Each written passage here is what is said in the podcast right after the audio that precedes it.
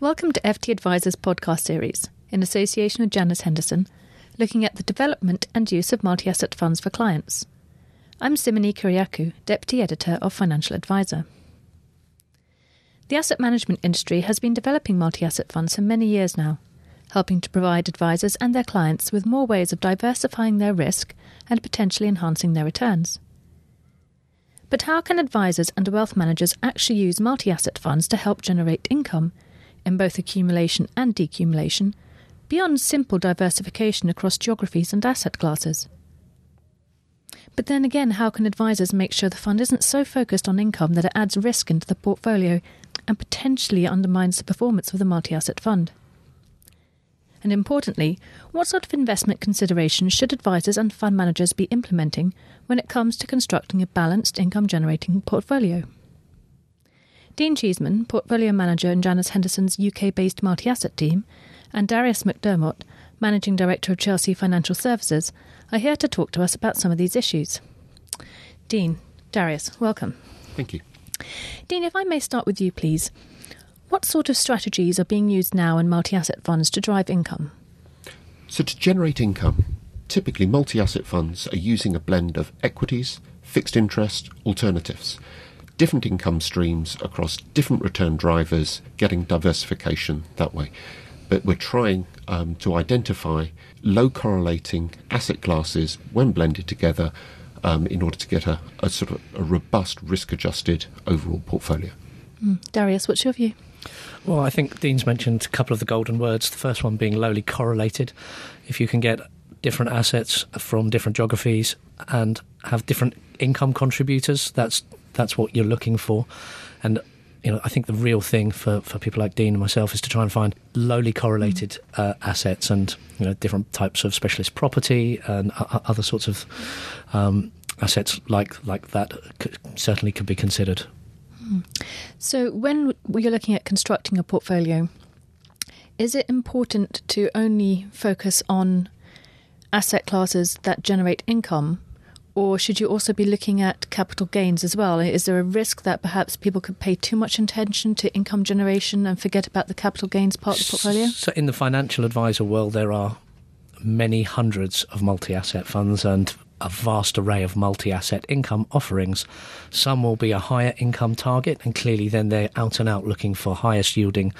Um, others will be lower yielding with some capital growth, and others will be of a dividend growth strategy. So there's there's plenty to choose from. So there's no actual right or wrong. Um, in a balanced multi asset income type fund, you're certainly going to have some assets with a premium yield and maybe some assets with a slightly lower yield, but with some of some dividend growth. So there's, I don't think there's an absolute individual answer to that question, but there's lots of choice for financial advisors. Hmm. Dean, what do you think? Well, I think to look at it in the current context, that we're in a low return world. Dividend yield will account for a large proportion of that total return. Income will account for a large proportion of that return. So whether it's income focused or growth focused, you're going to capture the majority of the total return by having an income focus. This is a sort of a symptomatic um, response to post QE world, mm. quantitative easing world, where yields have been um, very much suppressed out of the usual income um, asset class of fixed interest. So we think you can capture the total return if you look at long term academic papers. Dividend yield plus dividend growth will typically, over the longer course, um, give you the total return on the index, there will be periods, as we've seen over the last 12 months, where the markets are on a growth focus, the markets are um, driven by that positive growth momentum.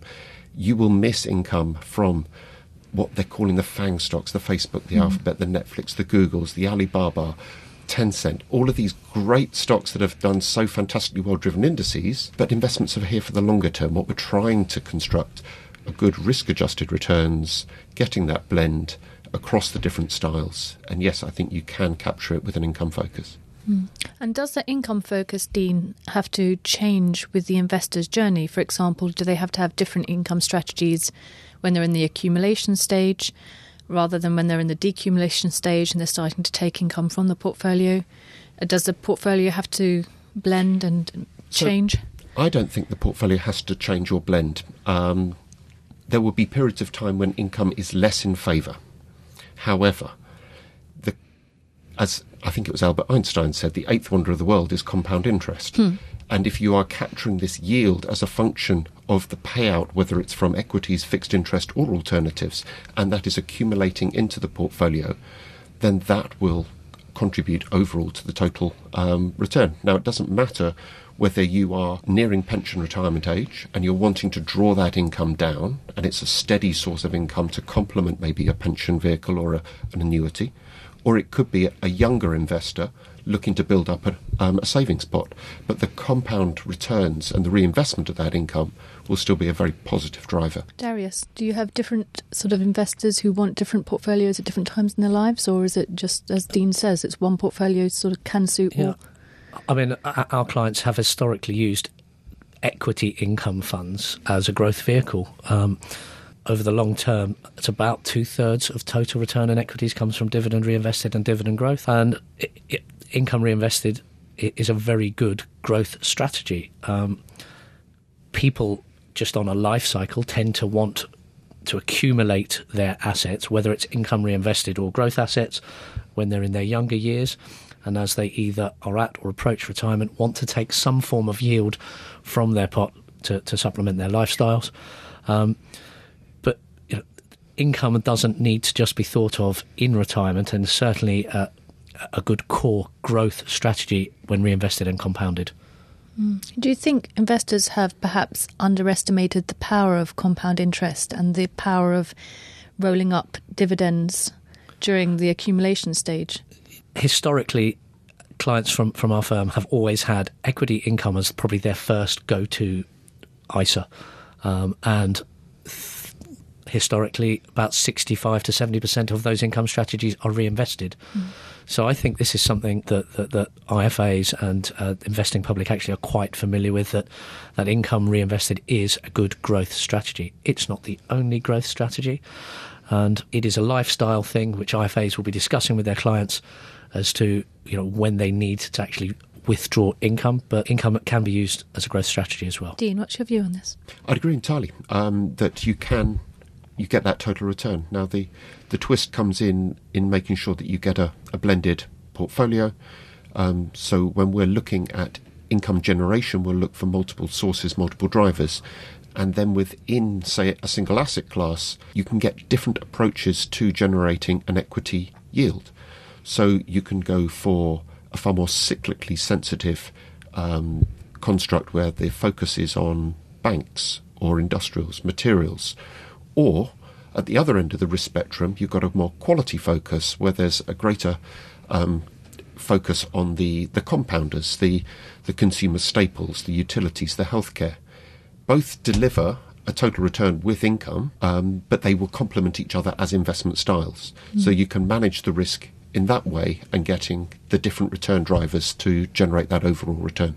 Building on that, in the hunt for yield, people have been going into slightly more risky areas. Are there dangers with pursuing a very high income, a very aggressive income generating strategy? I think there's certainly, as you look across different asset classes, the, the response will be um, slightly muted and um, differentiated by asset class. So there is a search for yield, and what we're seeing in fixed interest in particular is that yields are incredibly suppressed because of quantitative easing.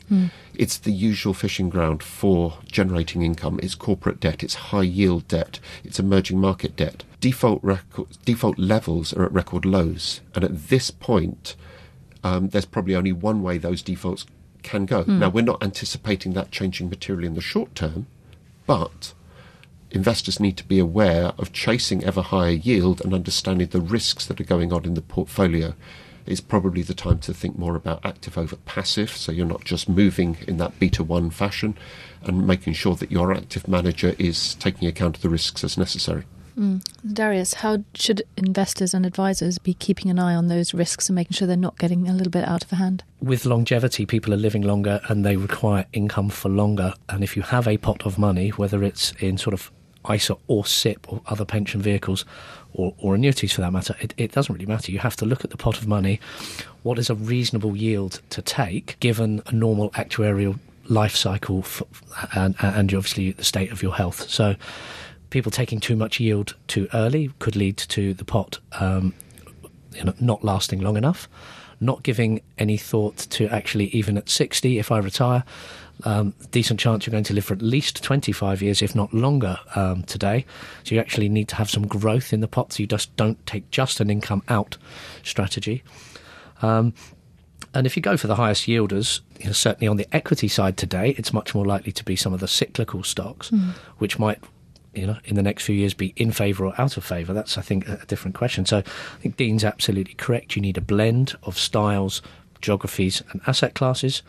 Um, and it's that that yield doesn't just come from one thing. So we've long since been big supporters of global income mm. funds. Mm because get from what I said earlier, lots of our clients had lots of UK equity income, and a you're getting some currency diversification, but you're getting diversification of where that income comes from. And on UK PLC, there's the top ten stocks pay 60 70% of the overall yield and you know if oil is out of favor you lose a big chunk of yeah. the UK PLC's dividend so having that diversification is key and if you're taking income at 60, probably not taking too high an income at the beginning would seem to be an, an obvious risk. Hmm. And we're seeing the Far East starting to give us more dividends. Uh, China's been opening up a lot. A lot of their companies have started to pay dividends for the first time.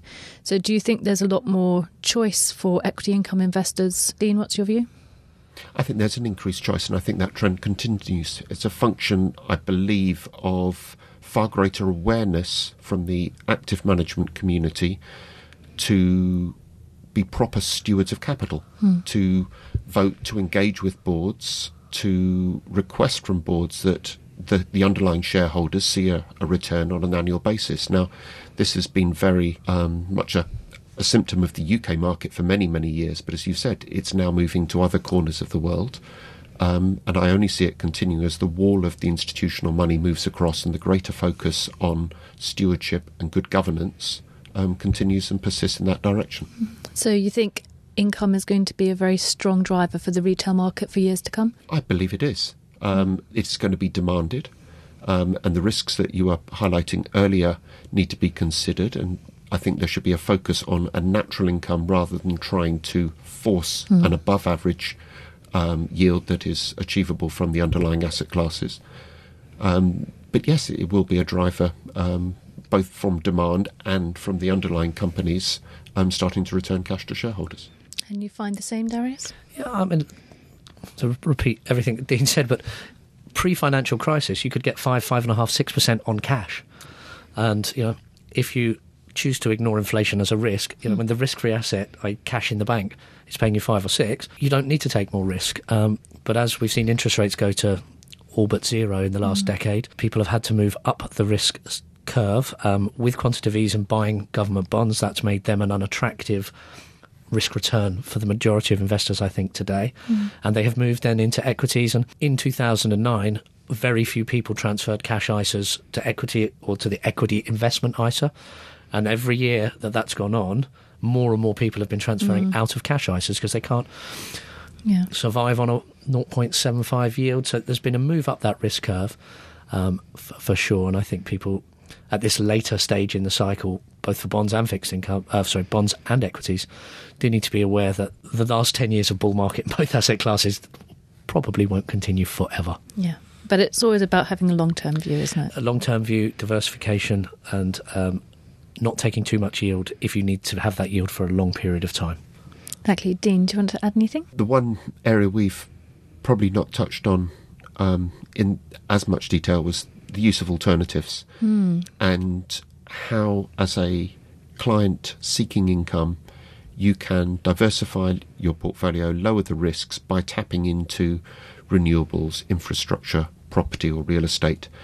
Um, these return sources typically are lowly correlated with equities and fixed interest and just offer that greater diversification. Now, you're giving up liquidity in many mm. cases, um, but for that illiquidity premium, you're usually compensated for um, an above average yield. Mm-hmm. So there are good sources of income to be derived from alternatives, but it needs to be balanced and risk weighted appropriately within the portfolio.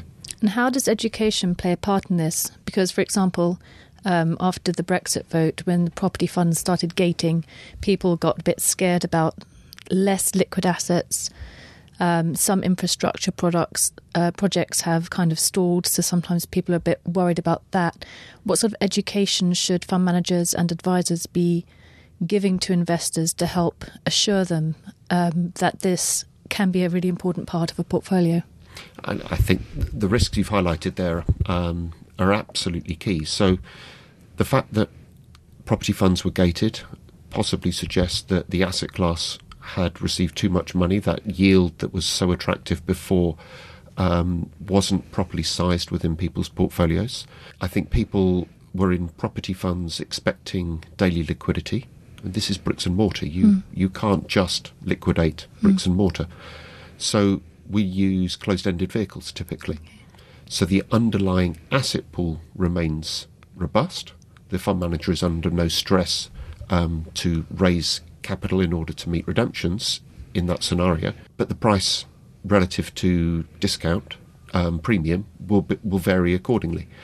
Um, and if people need to um, exit, then the price will move to a discount. Mm. for investors like us, that's a buying opportunity. Mm. We've got we know what the asset's worth, and if we can pick it up at a distressed level with an attractive yield, and the long-term investment case for that particular fund is um, still intact, then that's great. So you can mitigate the risks while still getting that exposure. Exactly. Mm-hmm. Darius, what's your view on the use of alternatives? I think that everything Dean said is really spot on. Um, you know, if you're buying a closed-ended vehicle, you, you, do need to be aware that they can move from premium to discounts. I, I, would suggest within that alternative space, you sort of you might have a bucket, but you, you need to think of sort of the renewables, solar, wind, sort of one asset class specialist property, whether it be health uh, care homes or, or student accommodation, potentially as another asset class, and then your broad infrastructure, whether they be debt or equity, as another. And we certainly do that as well. And we have a bucket of them, typically 15, 20% of our portfolio. But we also know that if there were stress, that, that they would go to, to discounts. Uh, and, you know, it would probably be some of the, the, the last things we sold. Mm or if you aren't under redemption pressure, actually, as, as Dean said, you, you take you use that as an opportunity to buy some of these quality assets actually at distressed prices and, and, and make a, a, better return for your investors with a decent yield. Mm. And the investor doesn't have to do any of this themselves because the multi asset fund managers are doing it for them. Well, uh, there are several ways of, of, of skinning the cat. Um, but if you buy a multi asset fund, you've got somebody delivering that expertise, mm. uh, that research, the blending, uh, the understanding of the correlations and depending again on the fund, some asset allocation um, potentially o- over the top as well. So it is a, a potential one-stop shop for for income seekers for sure. Mm-hmm. Dean, the drive for income, the need for income, the longevity in these commingled vehicles, these uh, multi-asset income solutions, um, is very appealing to investors and advisors alike. There are multiple return drivers. There are different yields available. Um, you need to lift the lid and just look under the bonnet properly to ascertain other asset allocation positions going on? How are they chasing the yield? Um, is it um, a natural income that's being generated or are they forcing it? Are the risks appropriately sized? But if you gather confidence in your underlying manager that they are aware that um, spreads on high yield, for example, are very tight, um, that there is a risk that those spreads could widen, as we started to see in investment grade already this year, you, you assess your manager as you would with any um, investment vehicle appropriately. That's a very excellent summary, Dean. Thank you very much. So it seems there's a lot more to generating income through multi asset portfolios than pure simple diversification. Thank you very much to Dean and to Darius for their comments and their insight. You can read more multi asset news at ftadviser.com. And if you have any questions for our experts on multi asset, do let us know by tweeting at ftadvisor or emailing simoney.kyriakou at ft.com. For now, goodbye. Hi, I'm Daniel, founder of Pretty Litter. Did you know cats tend to hide symptoms of sickness and pain? I learned this the hard way after losing my cat, Gingy. So I created Pretty Litter, a health monitoring litter that helps detect early signs of illness by changing colors, saving you money and potentially your cat's life. Pretty Litter is veterinarian developed, and it's the easiest way to keep tabs on your fur baby's health right at home. Go to prettylitter.com and use code ACAST for 20% off your first order and a free cat toy. Terms and conditions apply. See site for details. Ever catch yourself eating the same flavorless dinner three days in a row? Dreaming of something better? Well, HelloFresh is your guilt-free dream come true, baby. It's me, Keke Palmer. Let's wake up those taste buds with hot, juicy pecan-crusted chicken or garlic butter shrimp scampi. Mm. Hello Fresh. Stop dreaming of all the delicious possibilities and dig in at HelloFresh.com. Let's get this dinner party started.